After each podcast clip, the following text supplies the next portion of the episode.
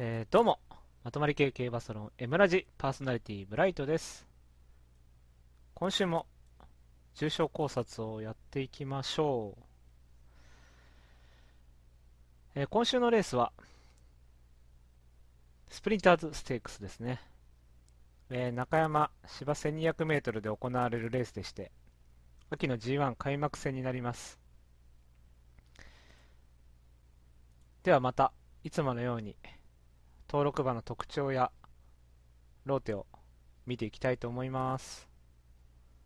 声の方は大丈夫でしょうか？じゃあ賞金順でまた見ていきましょうかね。えーと、まずは、えーと、優先出走馬がいますので、ビッグアーサーですね。はい。えー、桜爆心王にキングマンボ。タイプはどうですかね？うーん。まあ、爆心王は S 強いタイプで、まあ、キングマンボは L っぽい守護馬でしたかね。まあ、爆心王 S なんですけど、このまああんまりすごい特化 S 特化みたいな感じではなくて、やっぱキングマンボがあるんで、ちょっと優しさが入ってんのかなーって感じですね。まあ、量であったり体力であったりっていうところですね。えーっと、まあ、セントールステークス、一番人気1着しましたね。えー逃げて一番人気1着したんですけども、ここがまあ休み明けで、まあ、開幕週の最内枠ってことで、で、しかも、まあ、こうスタート切って逃げて勝ったので、まあ、ペースはまあまあ速かったんですけども、まあ、だいぶ楽な競馬だったかなと思います。えー、前走逃げてた馬なんですけども、まあ結構まあまあ相性はいいっちゃいいんですよね。えー、まあ白山ムーンがいたりですとか、ローレル・ゲレイロとか、まあ BB ガルダンとか、前走逃げてた馬自体はそこまで相性悪くありません。まあカルストン・ライト王とかもそのまま逃げて逃げて勝ってます。ただですね、前走逃げて今回逃げれなかった場合ですね、今回自分逃げることはできないと思ってますんで、ビッグアーサーは。これだと、えー 前走逃げて今回逃げれなかった場合の馬なんですけども、その馬の場合は01115になってしまいますね。まあ、BB ガルダンとサンアディユが一応3着以内はこの2頭だけっていう形ですかね。まあ、サンアディユの時はもう本当不良馬場で、アストンマーチャーが逃げ切ったレースで、行った行ったみたいな競馬だったんですけど、なのでまあかなり特殊馬場だったんで、まあその逃げ、で、しかも逃げて圧勝後でしたんで、まあ、かなりリズムが良かった S 系っていう感じで、まあそのまま特殊馬場も利して、あのー押し切ったっていう、押し切ったっていうかまあ2着ですけど、押し切ったって形ですね。BB ガルダンは、まあ2番人気2着の後に逃げれず番手だったんですけど、まあこれは、これはちょっとわかんないですけどね。これは結構頑張ったんですかね。まあ人気落ちはあったんですけどね。2番人気2着の後に6番人気で落ちたっていうのがあって、まあ BB ガルダン団地比なんで、まあそこもまとまり系としては良かったのかなっていう印象ですね。まあ今回ビッグアーサー多分一番人気になると思うんで、まあ、逃げて勝った後に一番人気になってもう一回、で、しかも多分今回逃げないと思うんで、まあ、そう考えるとかなり厳しいのかなっていう印象はありますね。はい。じゃあ次行きましょうかね。えっ、と、ブランボヌールですね。優先出走権ありますので。えーディープインパクトに桜爆心王ですね。こちらも爆心入ってますね。母父に。えっ、と、まあ、ディープインパクトはまとまってまして、まあ、爆心はさっきも言ったように S っぽい馬が多いですね。なので、この馬、まあ、母父の影響でかなり短距離志向の強い馬なのかなっていう感じですね。戦績とか見てると。まあ、NHK マイルカップがすごい強い内容で、まあ、メジャーエンブレムについてって3番手から競馬して6着。で、まあ、キンランドカップ休み明けで、えー、馬体プラス20で戻して、なおかつディープインパクト初コバ重賞で、で、短縮、ショッカーっていうのがありましたので、まあ、かなりここは、まあ、自分も買ってましたけど、斤量も51キロでしたし、まあ、ディープでしたし、鮮度もあったしってことで、勝ちましたね。なので、まあ、ここは変えるタイミングだったと思うんで、まあ、変えるタイミングで来ちゃった以上、今回もう一回っていうのはあんまり考えてないんですけども、まあ、一応コバ初 G1 にはなるんですけどもね、まあ、前走一応コバ初重賞っていう鮮度は使っちゃったんで、で、まあ、キーンランドカップ1着の馬もそこまで相性は良くないんですよね。なので、まあ、前走が目い目いっぱい走ったかなっていう感じで見てるので、うん。あ、でも、キーンランド1着はそんな相性悪くないか。8といて1115ですね。まあ、ただ、カレンちゃんとか BB ガルダンとか、あたりが来てますかね。3歳馬とかで来てる馬だと、あ、クーベルチュールがいましたね。うん、あ、浮世の風がいましたね。浮世の風すごかったですね。連続で構想してましたけど。まあ、ブランボルール自体は、まあ前走プラス20で馬体戻して、で、しかも得意の、まあ、洋芝戦2で、斤量4キロ減で、まあ、位置もしっかり取ってっていうのがあったんで、で、しかも NHK マイルで前行って、厳しいレースを6着した後の短縮っていうのがあったので、まあ、ここが、ここがな、ちょっと厳しいとは思いますけどね。前走が良かっただけに。はい、そんな評価ですね。はい、じゃあ次行きましょうかね。えっ、ー、と、コメント。えっ、と、ベラレイヤさん。えー、こんばんは、音大丈夫です。ミッキーロケットにケチョンケチョンにやられたので来週は何とかしたいです。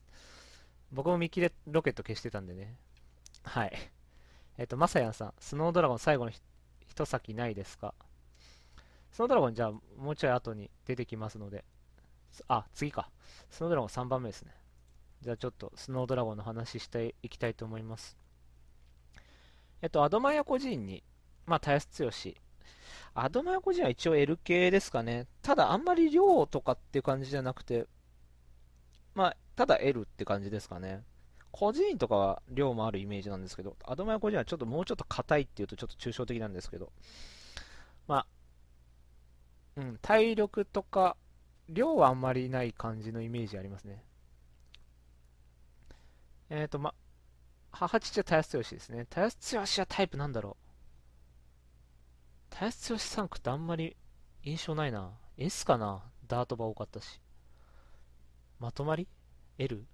まあ、C はあんまり感じないですけどね。はい。えっ、ー、と、この馬は、まあ、ダートも走れてパワー型ですね。まあ、スプリンターズ勝った馬ですけど、この時もやや重馬場でペースかなり速くて、まあ、差しも届く流れで大外から差してきたんですけど、まあ、やっぱり、あまり高速馬場とか好まないタイプで、ある程度時計がかかるとこで前が崩れると差してこれるみたいな印象ですね。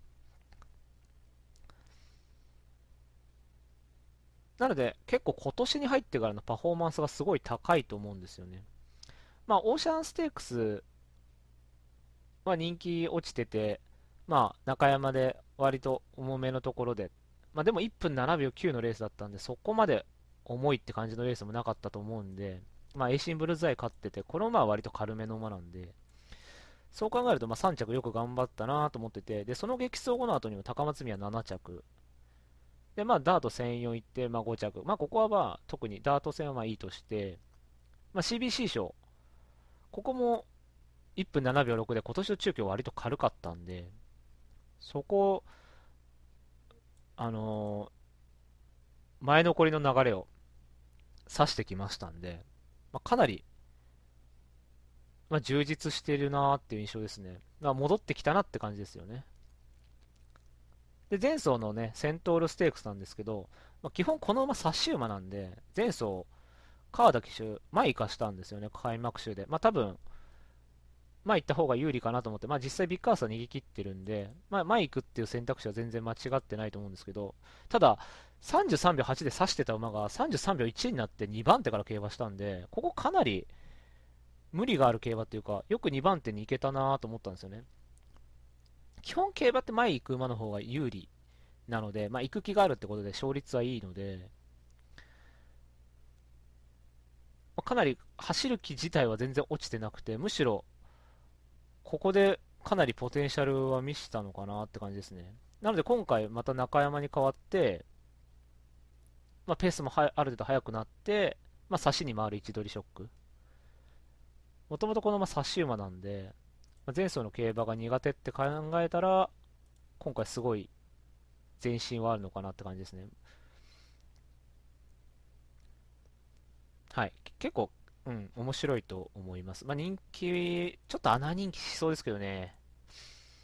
僕とかすぐこういうの買っちゃいたくなっちゃうんですけどね。まあ、多分エムラはみんな買うんじゃないですか。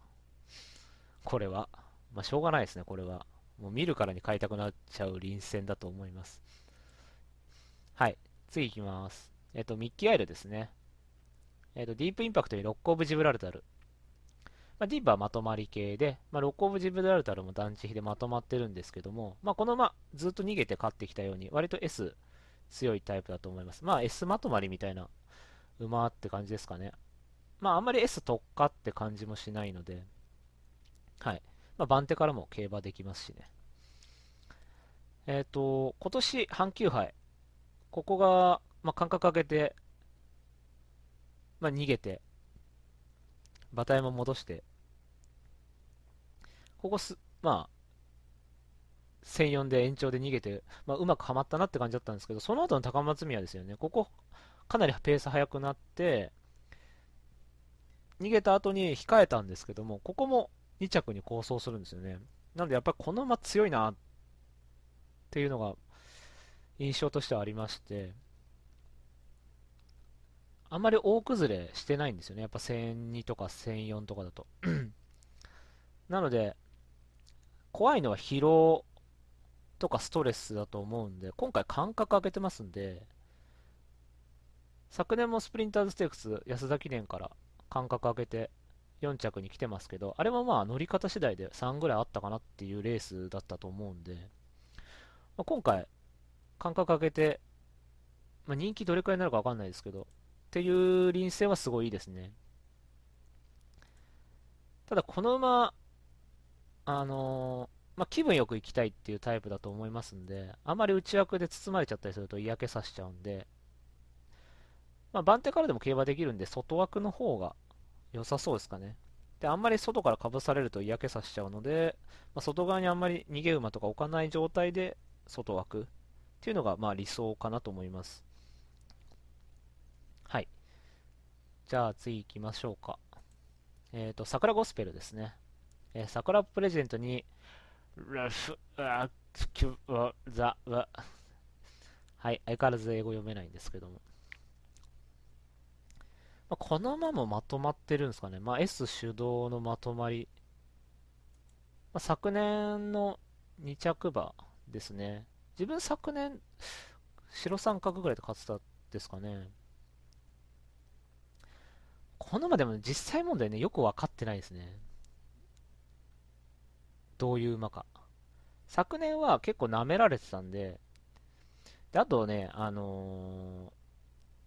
ー、安田記念5着、2013年になっちゃうんですけど、安田記念5着の内容をすごい痛烈に覚えてて強いなと思ってたんで、この馬自体は強いなとずっと印象としてあったんですけど、まあ不審規、あのー、だったんですけどね。まあ、昨年それも抜け出して KO 杯勝ってたにもかかわらず、全然スプリンターズ人気なかったんで、まあ、休み明けだったら、あのー、いいだろうってことで買ったんですけど、えっ、ー、と、今年は一応2戦してますけど、まあ、高松宮は惨敗で、まあ、KO 杯8着。まあ、KO 杯の内容は悪くなかったと思いますね。まあ、ここスローではあったんですけど、まあ、割と外から来る差し馬全員届いちゃったみたいな流れだったんで、まあ、1004で前行って、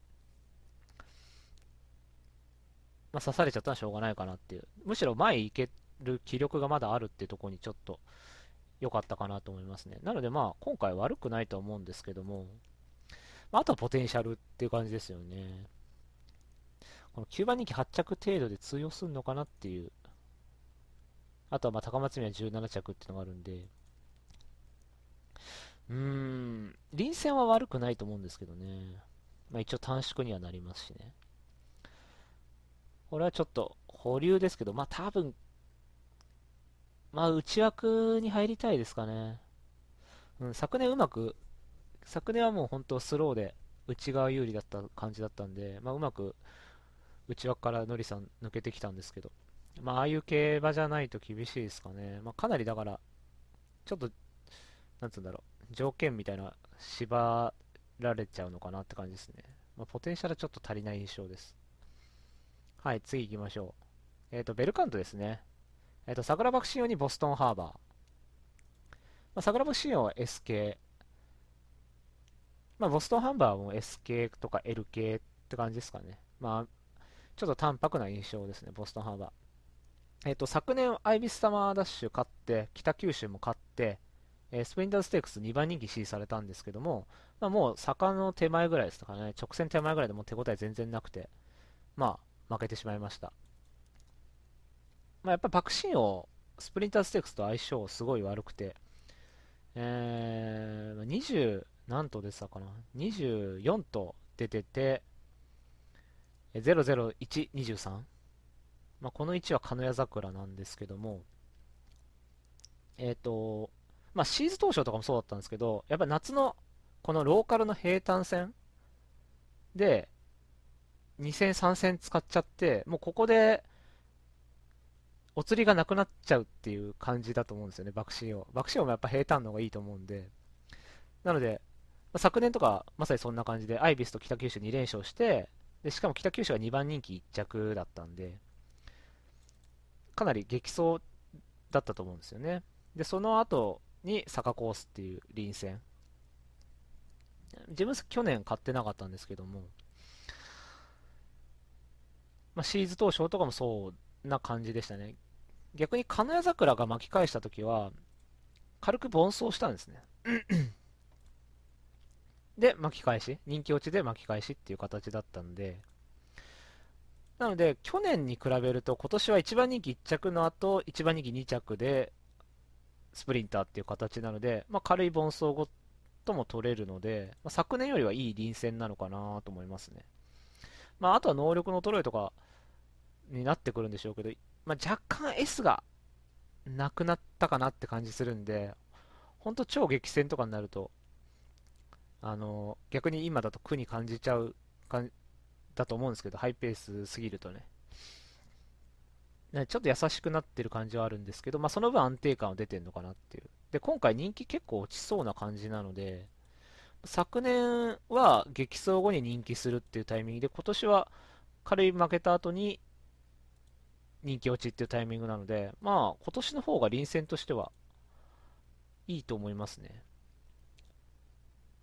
まあ、あとは CBC 賞使っちゃってるんで、今年の場合。参戦っていうのはちょっと、一戦多いかなっていう印象がある感じですかね。まあ、それでもリズム自体すごいずっとキープしてるし、1番人気2着で、まあ、前走も割としっかり負けたって感じだったんで、粘って粘って負けたって感じじゃなかったんで、最後、0秒2まで負けてるんで、まあ、ストレスとか残んない負け方だったのかなって感じはしたので。で、今回逃げ馬、下手、変な話、これ逃げてもいいんじゃないかなと思ってるんですけどね。うん。まあ一応、買うとは思いますね。昨年よりは買いたい臨戦なので。はい。まあ、爆心王だからダメっていう感じよりかは買いたいって感じしますけどね。はい。じゃあ次行きましょうかね。えっ、と、ネロですね。えー、ヨハネスブルグにサンデーサイレンスですね。まあ、ヨハネスは L 系 ?LS? SL? まあ、まあ、いかにも早熟 SL みたいな馬が多いですかね。で、母父サンデーはままとまったタイプが出ること多いですね。まあ、C とか S とか与えるんですけど、はい。まあ、あんまり痛烈な印象はなくて、ちょっと若干まとめ、高い位置でまとめさせてあげる馬みたいな感じですね。だから、タマモクロスとかに3でつけてマイソールサウンドみたいな。わかりづらいですけど。ちょっと父親の種馬場のレベルをちょっと上げさせてくれるみたいな印象が僕の中にあるんですけど。はい。えーと、まあ、この馬、まあ、ヨハネスらしく夏馬で、まあ、平坦得意で、新潟戦とか、まあ、一番得意なとこだったんですけど、前走ちょっとびっくりしましたね。2走続けて1000、1000って来てたんで、まあ、ここかなり得意なとこ2回連続で走っちゃったんで、まあ、前走厳しいだろうなって思って見てたんですけど、で、しかも、位置取れなかったにもかかわらず、普通に刺してきたんで、これちょっとびっくりしましたね。はい。ただやっぱり戦線続きで、まあ、前走も一応開幕週で小等数の外枠っていうのがあったので、まあ、もうちょっとお釣りないかなっていう印象ありますね。一応、今回も多分そこそこ人気はすると思うんで、うーん、前走の、だから差しっていうのが前に行けなかった、前に行く記録がやや落ちたのとかだとちょっと危ない気はしますけどね。もともとすごい逃げ馬だった、速い馬だったんで。だからそこを幅と取るか、幅が出たと取るか、まあ、S の気力がなくなったと取るかだと思うんですけど、まあ、自分使い詰めてそっちの S がなくなってきたって方に取りたいですけどね。まあ、個人的にはやっぱちょっと、やっぱ中山で買いづらいんです、ですけどね。うん。まあ一応、中山、オーシャンとかも人気でこけたりしてますけど、うーん。まあ、前走の内容は評価しますけど、ヨハネスで使い詰めで夏が終わってってなると釣りがないんじゃないかなっていう印象はありますかね。はい。まあ、買っても抑えぐらいじゃないですかね。はい、じゃあ次行きたいと思います。えっ、と、ソルベイグですね。ダイヤメジャーにジャングルポケット。まあ、ダイヤメジャーは S 手動のまとまり系みたいなものが多いですかね。まあ、C ある馬もいますけど。えー、ジャングルポケットはあんまり母父で見たことないですけど、父親の時は S っぽい馬が多かったですかね。まあ、S まとまりとか SC とかまあ、牝馬に出たりする C があったり、あとはま長距離馬で出たりすると L、LC とかに出たりする印象ですかね。まあ一度切れちゃうとどこにもいないみたいな感じで、割と不審規持ってる感じで S 保有してる感じですね。えっ、ー、と、この馬はですね、桜花賞からえー、函館スプリント、ここがまあ初の小馬重賞で、まあ、一応鮮度はあった状態で、まあ、前に行く位置取り仕掛けて、外枠から揉まれず行って残ったと。まあ、筋力5キロ減もあったんでしょうね。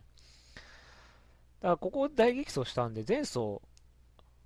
4着に粘ったのは、あ、結構強い馬なんだなっていう印象はあります。ただまあ前走自体、その2走前の函館よりもゆったり進んでたし、まあ、修二とかが楽逃げして残ってる展開ではあったんで、まあ、そのままリズムがそのまま生きたのかな。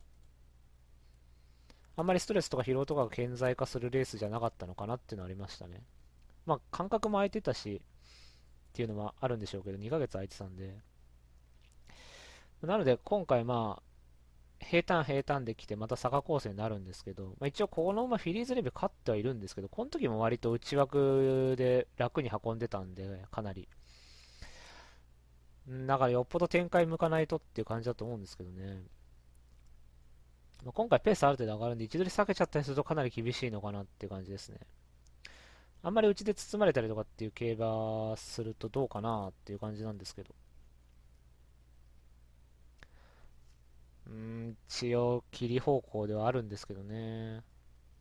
まあ、そこまでポテンシャルまだ見せてないかなっていう感じなんで。はい。じゃあ次行きたいと思います。えっ、ー、と、ダンスディレクターですね。アルデバラン2、23でサイレンス。あー、アルデバランどうだろう ?SK ですかね。で、母父はまあさっきも言ったように S とか C とか与えつつまとまってる馬が多い感じでしょうか。まあ、この馬は SC 系で、割と高次元の SC 系って感じで、本当チャンピオンタイプっていう印象はありますね。だ S 主導なんで、かなり不安定な馬ではあると思うんですけど、それを、その、裏に C があって、それをしっかり支えてる。まあ、前走ちょっと崩れてしまいましたけど、まあ、KO 杯とかは、これもう内で包まれてただけなんで、まあ、12着とりあえず置いといて、このずっと1とか2とか3とかでまとめてたっていうのは、やっぱ裏にこう踏ん張る集中力の C があったからかなと思ってるんですけどね。はい。で、シルクロードステークスが、まあ、阪神カップから短縮で内枠入ったんですけど、ここも外からね、ドカッと追い込んできた後に、今度は内枠から抜けて、抜け出してきたんで、しかもペース速いのに前行って抜け出してきたんで、まあ、かなり集中力もあるタイプだなっていうのは、ここのシルクロードで思いましたね。まあ、このレースかなり内側有利のレースだったんで、まあ、勝つのも、まあ、勝つだろうなって感じだったんですけど。はい。で、前走がですね、まあ、休み明け、ここはまあ間隔空いちゃったんですけど、で、3番人気7着。スタート失敗しましたね。スタート出遅れて、まあ、内伸びの中、外回して、まあ、7着っていう結果だったんですけど、えっ、ー、と、内容としては悪くなかったと思いますね。まあ、出遅れもあったし、最後外出しちゃったし、すごいロスある競馬であったんで、まあ0秒4まで詰めてたんだったら、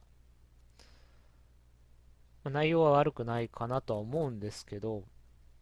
ただ馬体が増えてこなくて、で、まあ、出遅れるってこと自体がかなり走りに集中してない証拠だと思うんで、で、またこの馬が S 主導の馬ってのがあるんで、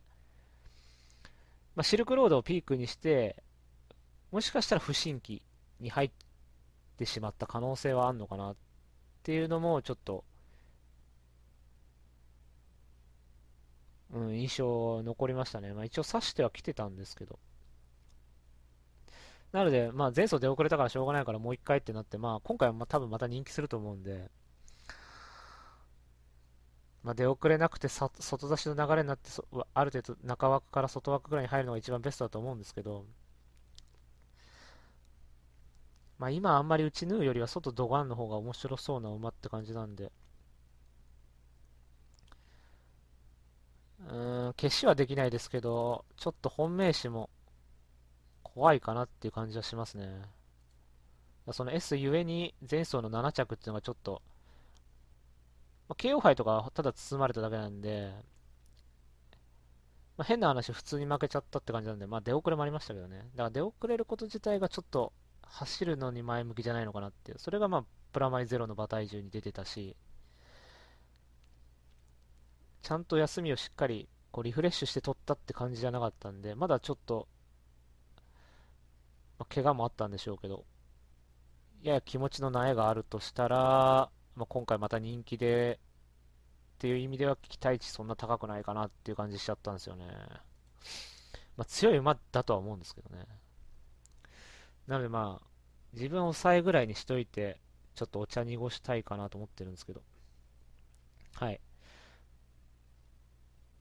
うん、だからまあ、スタートしっかり出て、っていうのも考えたんですけど、だそれのリス、それの S が慣れてるっていうリスクと、その人気って考えたときに、もうちょっと人気落ちてくんないと、思い印打てないかなっていう感じしたんですよね。はい。じゃあ次行きましょうかね。えっ、ー、と、レッドファルクスですね。えっ、ー、と、スウェプトオーバーボードでサンデーサイです。こちらもサンデーですね。えっ、ー、と、まあ、スウェプトオーバーボードはもう純粋 S みたいな S 系ですね。まあ、新潟線とかで強い参考多いですけども、まあ、短縮がめっぽう得意みたいな感じですかね。えっ、と、サンデーサイスも、まあ、この馬だから S まとまりみたいな馬だとは思うんですけども、えっと、前走 CBC 賞、え自分余裕で切ってたんですけど、まあ、普通に走られてしまいました。えまあ、デムーローで、え短縮で差しに回る位置取り仕掛けられて、外からズゴンとやられてしまいましたね。まあ、別に消すこともなかったんじゃねえかなと、今更には思うんですけども。えっ、と、なので、まあ、ショック好むタイプでしょうね。まだ後から芝で来てたりしてるんで。はい。で、距離短縮できたってことでね。なので、ある意味前走ダートから芝で、まあ、前行ってからの後ろっていう位置取りショックっていうのもあったので、まあ、全部、ある意味ショックショックで、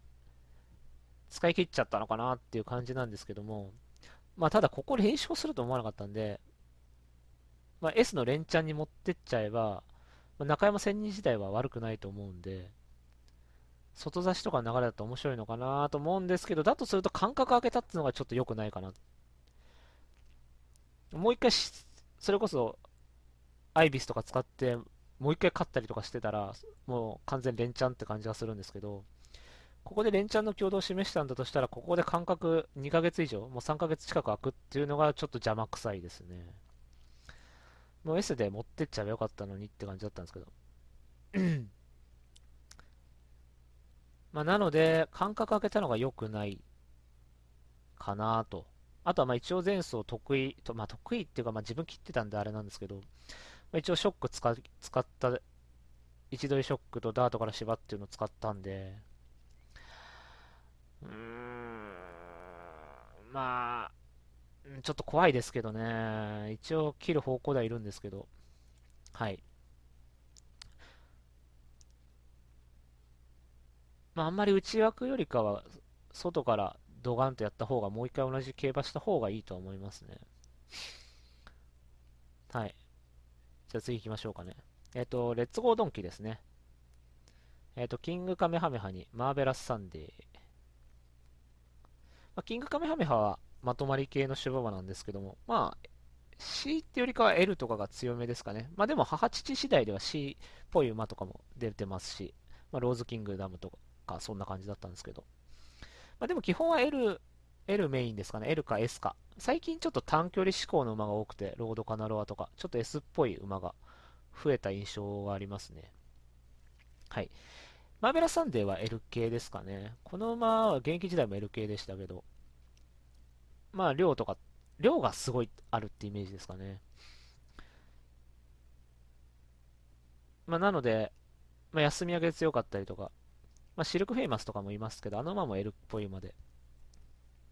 休み明けが得意だったら、まあ巻き返したりとかするっていう印象ですね。まあ、あとは広いコースで伸び伸び走らせたりするといいみたいな印象でした。マーベさん自体は。えっ、ー、と、この馬ですけど、まあ、血統的にはすごい L っぽい血統なんですけど、なんかチューリップ賞ぐらいから逃げるようになっちゃって、で、まあ、あの秋華賞の前のローズとかも、まあ、秋華賞もそうですけど、まあ、かか、かかりまくってて、かなり S 強いタイプですね。なので、まあ、多分、体力的な本質の距離自体は多分マイルとか2000とかでも全然持つと思うんですけど、もう気象が強すぎちゃって、S 強く出出すぎちゃって、まあ、しょうがなく1000にしか走れないみたいな今状況なのかなとは思いますね。この決闘だったらもう少し長め走ってもいいと思うんでね。はい。えっ、と、まあ、距離長いとこ使われてて、ちょっと不審っぽい挙動を示してたんですけど、まあ、マイルチャンピオンシップ先行したりして、1006で走って、まあ、高松宮、ここは、初めて予選にで自分買ってたっけな？どうだったかな？ちょっと忘れちゃいましたけど、まあ、ここも微妙だったんですけど、まあ、じわじわリズム上げてきて、まあ、函館スプリント短縮で3着、えっ、ー、と、キーンランドも3着と、えっ、ー、と、リズム上げてきましたね。えっ、ー、と、S っぽい馬なんで、ここ、このまあ、オークスあたりからビクトリアまでを不新規って考えたら、また戻ってきたって考えていいと思うんで、リズムとして。なので、この3-3っていうのはちょっと不気味ですよね。普通、函館スプリントを短縮で反応して激走したんだったら、キーンランドとか、緩いペースでもう一回同じ位置から差し込んでこれないと思うんで、まあ、結構充実はしてんのかなっていう印象を受けましたね、ここで。まあ、なので、このままちょっと怖いですかね。もう一回同じように刺してくる可能性もあるんで。うん、やっぱこのまま S かなり強いんで、まあ、中山仙人のハイペースで刺しとかって流れの方が面白いとは思うんで、今刺しも結構板についてきた感じで、うん、ハイペースで刺しっていうのがまあ一番合うんじゃないですかね。で、このままいいところは内もつけるってところがいいと思うんですよね。なので、内枠でもちょっと怖いですしね。ちょっとこれは気になってますね。ちょっとリズム上げてきた SK って感じが、臨戦からするんで。じゃあ次行きたいと思います。レッドアリオンですね。えっ、ー、と、アグネスタキオンにダンシングブレイブ。まあ、アグネス・タキオンは L 系ですかね。で、ダンシング・ブレイブも、ダンシング・ブレイブって何系なんだろう ?S 系かなまあ、そうですね、キング・ヘイローとか、競泳マーチとかって考えると、まあ、S っぽい馬が多いですかね。まあ、短縮で走るとかっていう印象ですね。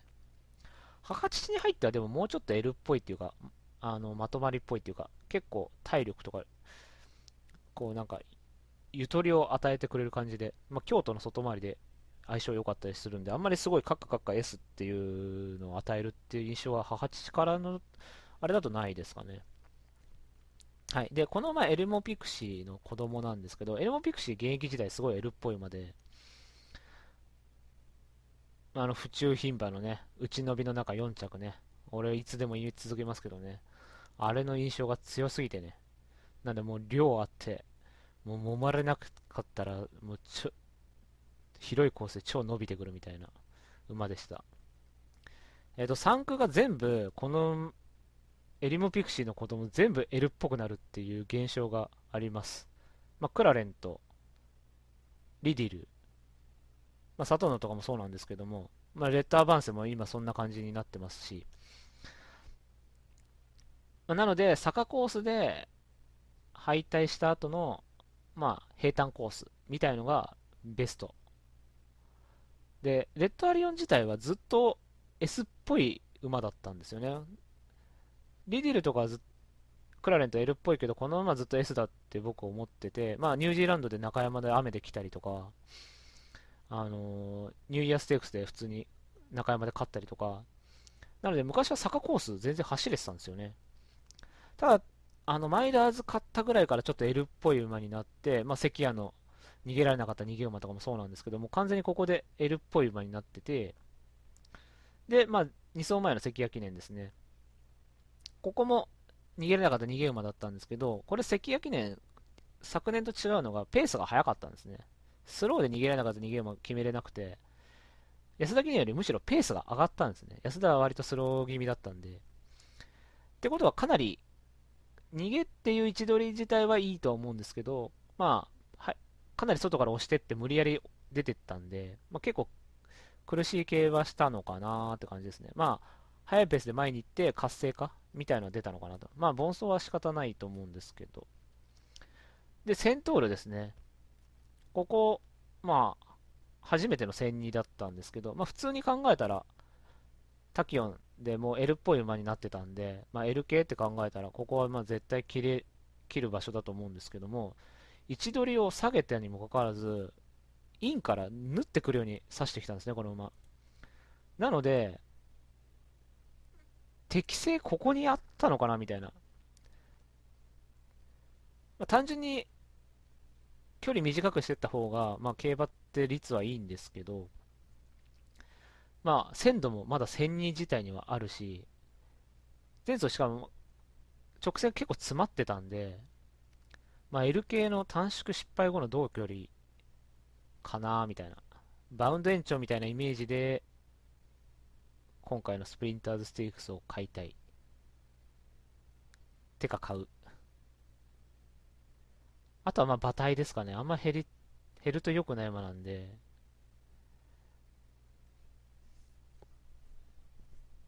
まあ、揉まれず外からとか、競馬したら、普通に前走刺して競馬ができたんで、ちょっと驚いたんですよね、前走。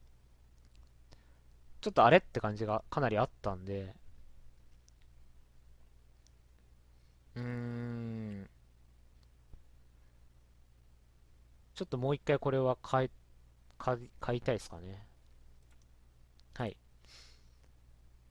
え、ー、と、結構時間来ちゃったな。えっ、ー、と、じゃあ次、修士ですね。えっ、ー、と、キンシャサの奇跡にキングマンボ。うん、キンシャサの奇跡は、まあ、富士奇跡の中でも、まあ、短距離に寄ってた馬なんで、まあ、S っぽい馬ですかね。まあ、あんまりすげえ S って感じでもないんですけど、はい。で、キングマンバは先ほども言ったように、量とか体力とか与えるって感じですかね。L っぽいイメージですけど。なので、まあ、このまま S 手動で SL とか、そういう感じですかね。はい。まあ、ここから2歳の内容とか見てると SL っぽかったなーって感じなんですけど。はい。で、まあ、距離長くしてダメで、また NHK マイルカップまではまあ1006使ってましたけど、まあ、NHK マイルカップが結構いい内容でしたね。まあ、延長でそこそこ前行って、一瞬ちょっと先頭に出るかって感じの勢いだったんで。はい。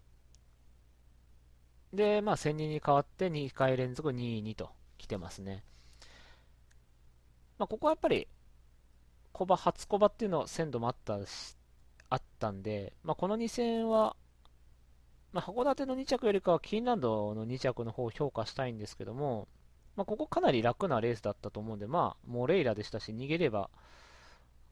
楽なペースだったんで、まあ、2着に粘れたのかなと。まあ、キンシャサの奇跡自体かなり平坦に特化してる血統だと思うんで、まあ、今回楽に競馬した後に中山に代わって、まあ、多分34秒1で逃げてるぐらいなんで、今回逃げれないと思うんですよね。なので、そうするとかなり空にはなるのかなと思います。なので、まあ、あんま変えた、買いたくはないですかね。まあ、あそんなに人気もしなそうなんですけど。はい。次行きましょうかね。サトノルパン。まあ、ディープインパクト男子グルーブ。これもエリモピクシー。まあ、この馬も、初めちょっと S っぽい時期もあったんですけど、まあ、どんどんどんどん L っぽいっていうか、まあ、まとまり、L まとまりみたいな馬になっていったのかなって感じですね。自分、京阪杯買ってたんですけど、まあ、ここがバウンド短縮で、で、スワンステークスが、あの、周りと内容良かったと思ったんで、まあ、完全外伸びの中内からもがいてたって感じだったんで、まあ、ここは京阪杯買ったんですけど、まあ、間隔空けたシルクロード、で、コバ初 G1 だった高松宮、で、休み明けでダウン戦だったキンランドと、ここ全然反応できてないんで、まあ、ディープインパクトって考えると、間隔空けてダウンとか、いかにもかあの反応しなきゃいけない場面だったと思うんで、まあ、前走とかちょっとがっかりしたんですよね。まあ、位置取りも悪かったんですけどね。まあでもここから G1 ってなっても、まあ高松宮でもすでにコバ初 G1 っていう鮮度は使っちゃってるんで、まあちょっと上積みは厳しいのかなって感じですね。まあもう一回リズムつけ直してとかってやっていくしかないですかね。もし可能性があるなら。まあ、初コバで1002の G3 で、まあ、ポンと来ちゃったんで、まあ、1002っていうカテゴリー自体にももう鮮度ないですし、うーん、まあディープインパクトで考えるとちょっと厳しいのかな。まあしかもこの血統自体が、まあ、さっきも言いましたけど平坦血統だと思うんで、まあ、レッドアリアンはままだ昔かなり S 見せてた部分あるんで、まあセントライトの内容込みして、セントライト？セントールか。セントールの内容込みして、あの、もう一回あってもいいかなと思うんですけど、こっちはもう完全に京阪杯でいきなり京都で勝ってるし、うん、まあ、坂コース盆走後の平坦みたいなところいい馬だと思うんで、うーん、まあ、こっちは厳しいかなっていう印象はあります。はい。じゃあ次行きましょう。売り売りですね。えー、ディープインパクトのフレンチデピティ。こちらもディープですね。えっと、まあ、母父フレンチは S 主導で、まあ、体力あって、SLC みたいな。まあ、L、L っぽい部分もあるし、まあ、C が若干ないかなって感じで、まあ、体力とか与えるイメージですね。まあ、ダートとか走れたりしますけど。まそうですね。S とか、闘争心と体力みたいなイメージですね。はい。えっ、ー、と、ただですね、この馬自体は C っぽい馬だと思ってて、まあ、昔、あのー、そう、ローズステークス3着した時とか、条件戦勝った後にいきなり内枠からっていうのもあったんで、まあ、C っぽい馬だなと思ってて、まあ、距離短縮で内枠とかになったら買おうかななんてずっと思ってたんですけど、はい。で、まあ、だんだんだんだん距離短くしてって、活躍の場を広げてきたのは、まあ、ディープらしいですね。で、まあ、昨年、スプリンターステークス3番人気5着だったんですけど、ここかなりね、あの、使われて、ずっと使われてて、着順もいい中で、まあ、セントールがかなり大外から中つ、岩田騎手がもうイン突っ込んできて、最後追い込んで追い込んで2着っていう感じで、かなりここもすごい疲労が残れるようなレースだったので、まあ、昨年5着よく踏ん張ったなと思ったんですけど、その後ちょっと不審っぽくなってしまいましたね。はい、自分高松宮とか買ってたんですけど、ここも全然反応できず、差しに回ったんですけど反応できずで、ダメで。で、前走休み明けのダウン戦で1200で、まあ中枠入ったし、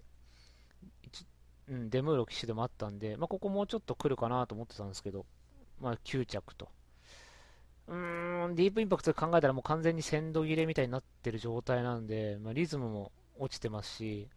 まあ、もう一回浮上はかなり厳しいのかなっていう感じですかね。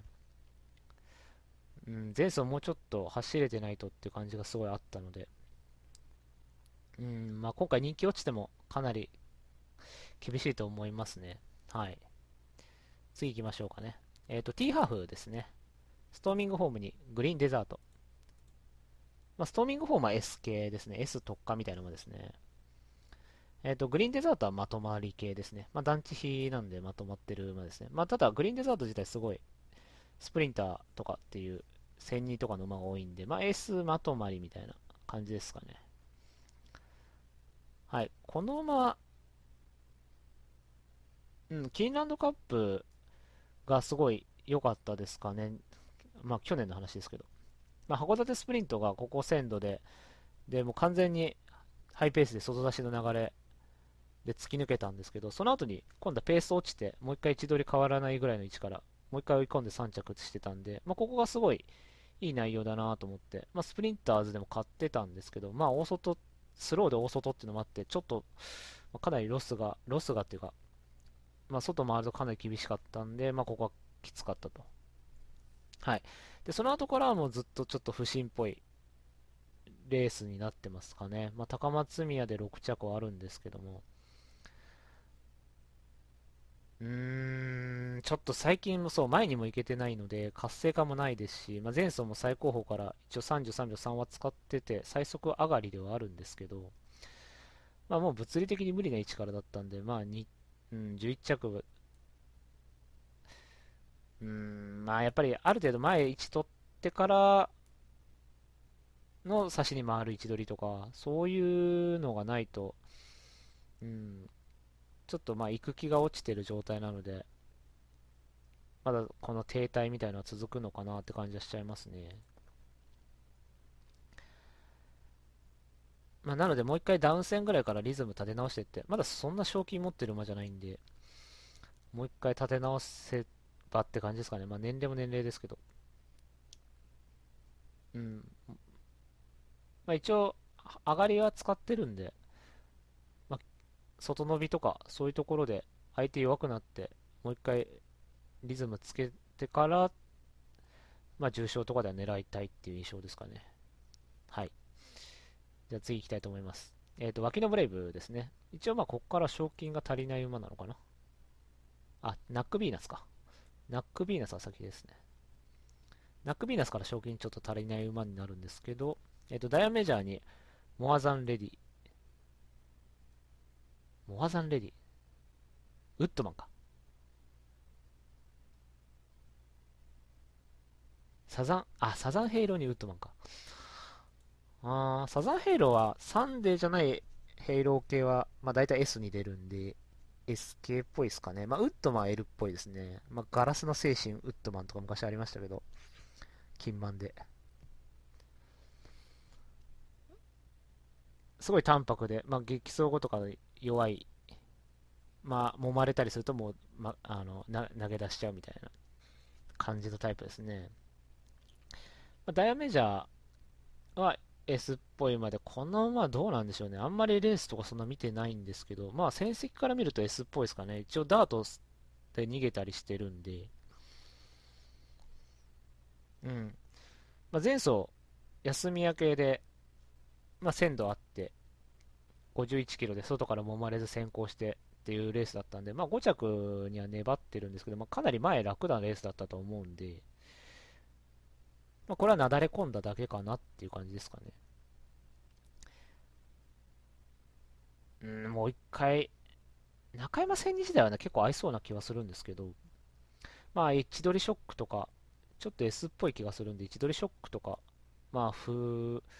不良とか、まあ、道悪ですかね。ダイヤメージは道悪得意なんで、まあ、そういうところで狙いたいですかね。サンデーじゃないヘイローも S っぽいんで、多分道悪とか良さそうなんで。うん。まあ、ちょっと G1 じゃ厳しいかなとは思いますけど。まあ、特殊馬場とか位置取りショックとか、まあ、S っぽいレースで狙いたいって感じですかね。はい。じゃあ次行きたいと思います。脇のブレイブですね。えっ、ー、と、マイネルラブにブラインズタイム。まあ、タイプは CS とかですかね。まあ、マイネルラブが C で、ブラインズタイムは S。まあ、S とか SC とかっていうのが多いんですけども。まあ、この馬自体は、まあ、一戦機相手にはちょっと厳しいけど、まあ、一応タイプとしては CS だと思いますね。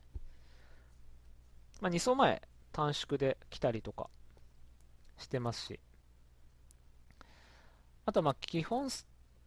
もう年齢重ねてきてかなり交互っぽい馬になってるんで、まあ、盆走後の方が面白いのかなって感じですね。はい、なので、まあ、2走前一応連帯して前走戦6で巻いて、で、今回短縮っていう臨戦はすごいマイネルラブとしたら悪くないと思います。ただこの馬あんまりポテンシャルそんな証明してないので、まあ、相手が強くなる流れとか、速くなる、ペースが速くなるとかはいいと思うんですけど、うーん、そうですね、まあ、ポテンシャルがやや弱いかなって感じですね。まあ、臨戦とか舞台自体はすごいいいと思うんですけど、まあ、ここがラピスラズリとかだったら絶対買ってるんですけど、うん、ちょっとスプリンターはまだちょっときついかなと。はい。ただ、まあ、臨戦は悪くないかなっていう印象ですね。はい。次行きましょうか。えっ、ー、と、ラバーズポイントですかね。えっ、ー、と、こちらもマイナーラブですね。タマモクロス入ってますかね。母父。えっ、ー、と、脇のブレーブは割と CS って感じなんですこっちは SC でもいいぐらい S が結構出てるタイプですね。一応 CS とは思ってたんですけど、まあ、前走の内容とか見ると結構 S 強いなっていう印象を受けたんで、まあ、SC でもいいのかなって感じですかね。えっと、自分 CBC 賞買ってたん、本命だったんですけども、まあ、水月がね、かなり速いペースで、もう前行ったら全部総崩れで穴馬がザザザって来たレースだったんで、まあ、ここかなり厳しかったし、まあ、一番人気に支持されちゃって、まあ、しかも激走後に一番人気に支持されちゃったんで、まあ、かなり水月はかわいそうだったなーって感じだったんで、で、その後、斤量5キロ減で人気落ちてっていうタイミングすごい良かったんで、まあ、ここを構想しましたね。はい。で、逆に北九州はここ絶対買っちゃいけない場面で、まあ、アップで激走した後に、まあ、ショートス外枠で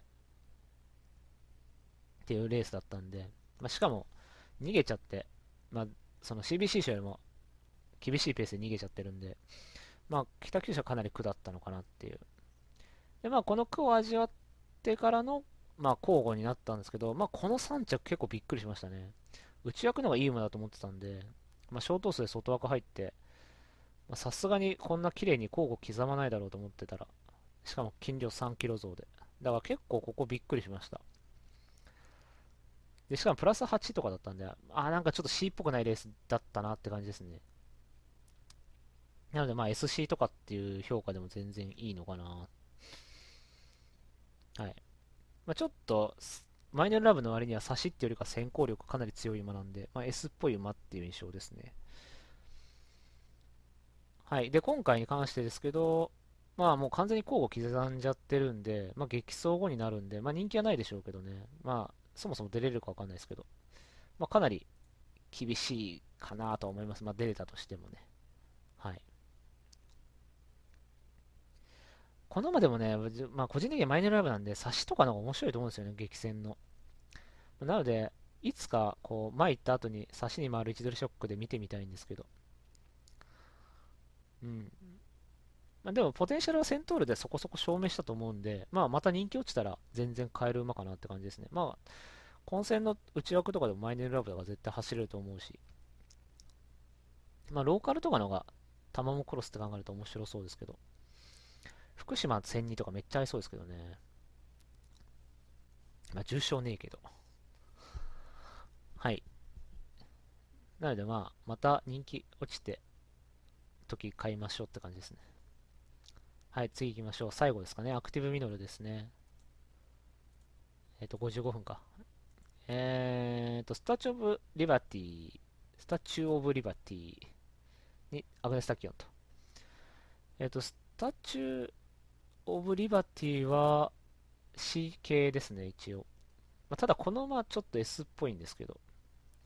アグネス・タキは L 系なんですけど、まあ、血統的には C と L なんで CL っぽい感じなんですけども、まあ、この馬は結構逃げたりして、速いペースで逃げたりして S 系ですかね。まあ、セントールとかいかにもで、休み明けで逃げられなかった逃げ馬で勝って。で、まあその後スプリンター2番手から競馬して、まあ9着。で、阪神カップは逃げられなかった逃げ馬だったんですけど、まあ1004がちょっと長かったのか、体力的にきつくて、まあ負けてしまいましたけど。えっ、ー、と、まあ、高松宮は結構びっくりしましたね。まあ、ハイペースが良かったんでしょうけど、シルクロードから別にと別段ショックとかもなかったんで、ここがやっぱりびっくりして、うん、で、函館スプリントもここも休み明けで人気してたんで、結構ここもびっくりしたんですよね。なので、まあ、能力はある程度あるのかなっていう印象なんですけども、まあ、前走が前行った割には案外だったんですよね。まあ、ここ、函館の激走の原因なのか、でも函館も3番人4着なんで、そう考えると人気落ちたし、悪くなさそうなんですけど、だからちょっとタイプつかみかねてますけどね、この馬。ただまあ、スターチ・オブ・リバティって考えれば、C もあると思うんで、まあ、意外と差しとかの方が面白いのかなっていう感じですかね。今回多分また逃げはしないと思うので、まあ、差しになると思うんですけど、まあ、意外と内枠とかの方が面白そうですよね、なんか。うん。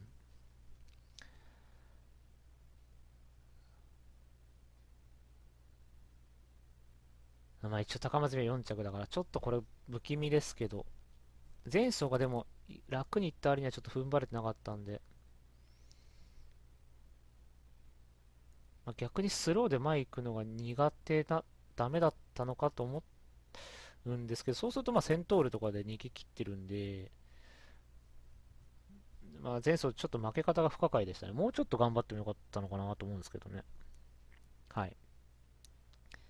はい、そんな感じでございました。割と、どうだろう。あんま買いたい馬がいないって感じですかね、全体としては。一応気になってんのはもうスノードラゴン。まあ多分中途半端に人気しそうですけどね、この馬。スノードラゴン、うん、スノードラゴン単服とかでいいんじゃないかな。あと他買い出したら全部買いたくなるし、買い買いたくないって言ったら他買いたくないみたいな感じなんで。あ、まあ、あとベルカントかな。ベルカントはちょっと昨年スプリンターでちょっと坂ダメみたいな印象あったと思うんですけど、自分別にそんなに坂絶対ダメって感じはしてないんで、うん。昨年よりはいい臨戦なんで、今年は買いたいです。あとはまあ、まあ、ダンスディレクターは一応抑えそう。あとはレッドアリオンか。レッドアリオンは前走がすごい、まあ、いわゆるグイグイ感あったんで、詰まってからも全然抜けて、いつでもつまんだけど抜けてこれるぜみたいな感じのやる気をすごい久々見たんで、これちょっと、意外と1000人の方が合ってたのかっていう感じはあるんで、これちょっと気になりますね。あとはミッキー入るか。ミッキー入るはちょっと抑えなきゃダメでしょうね、これ休み明けは。多分使い詰めてくるとダメなんでしょうけど、ディープの休み明けなんで、で、しかも、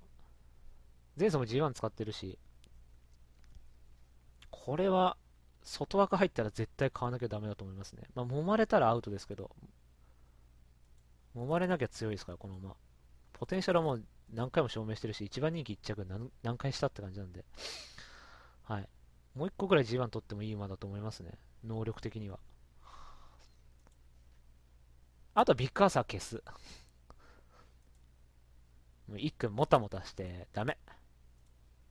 差しに回っておしまい。はい。そんな感じでございました。はい。ということで、最終結論の方は、まあ、まとまり系競馬祭 M ラジか、私のブログ、少年は競馬場で推理するの方で書きますので、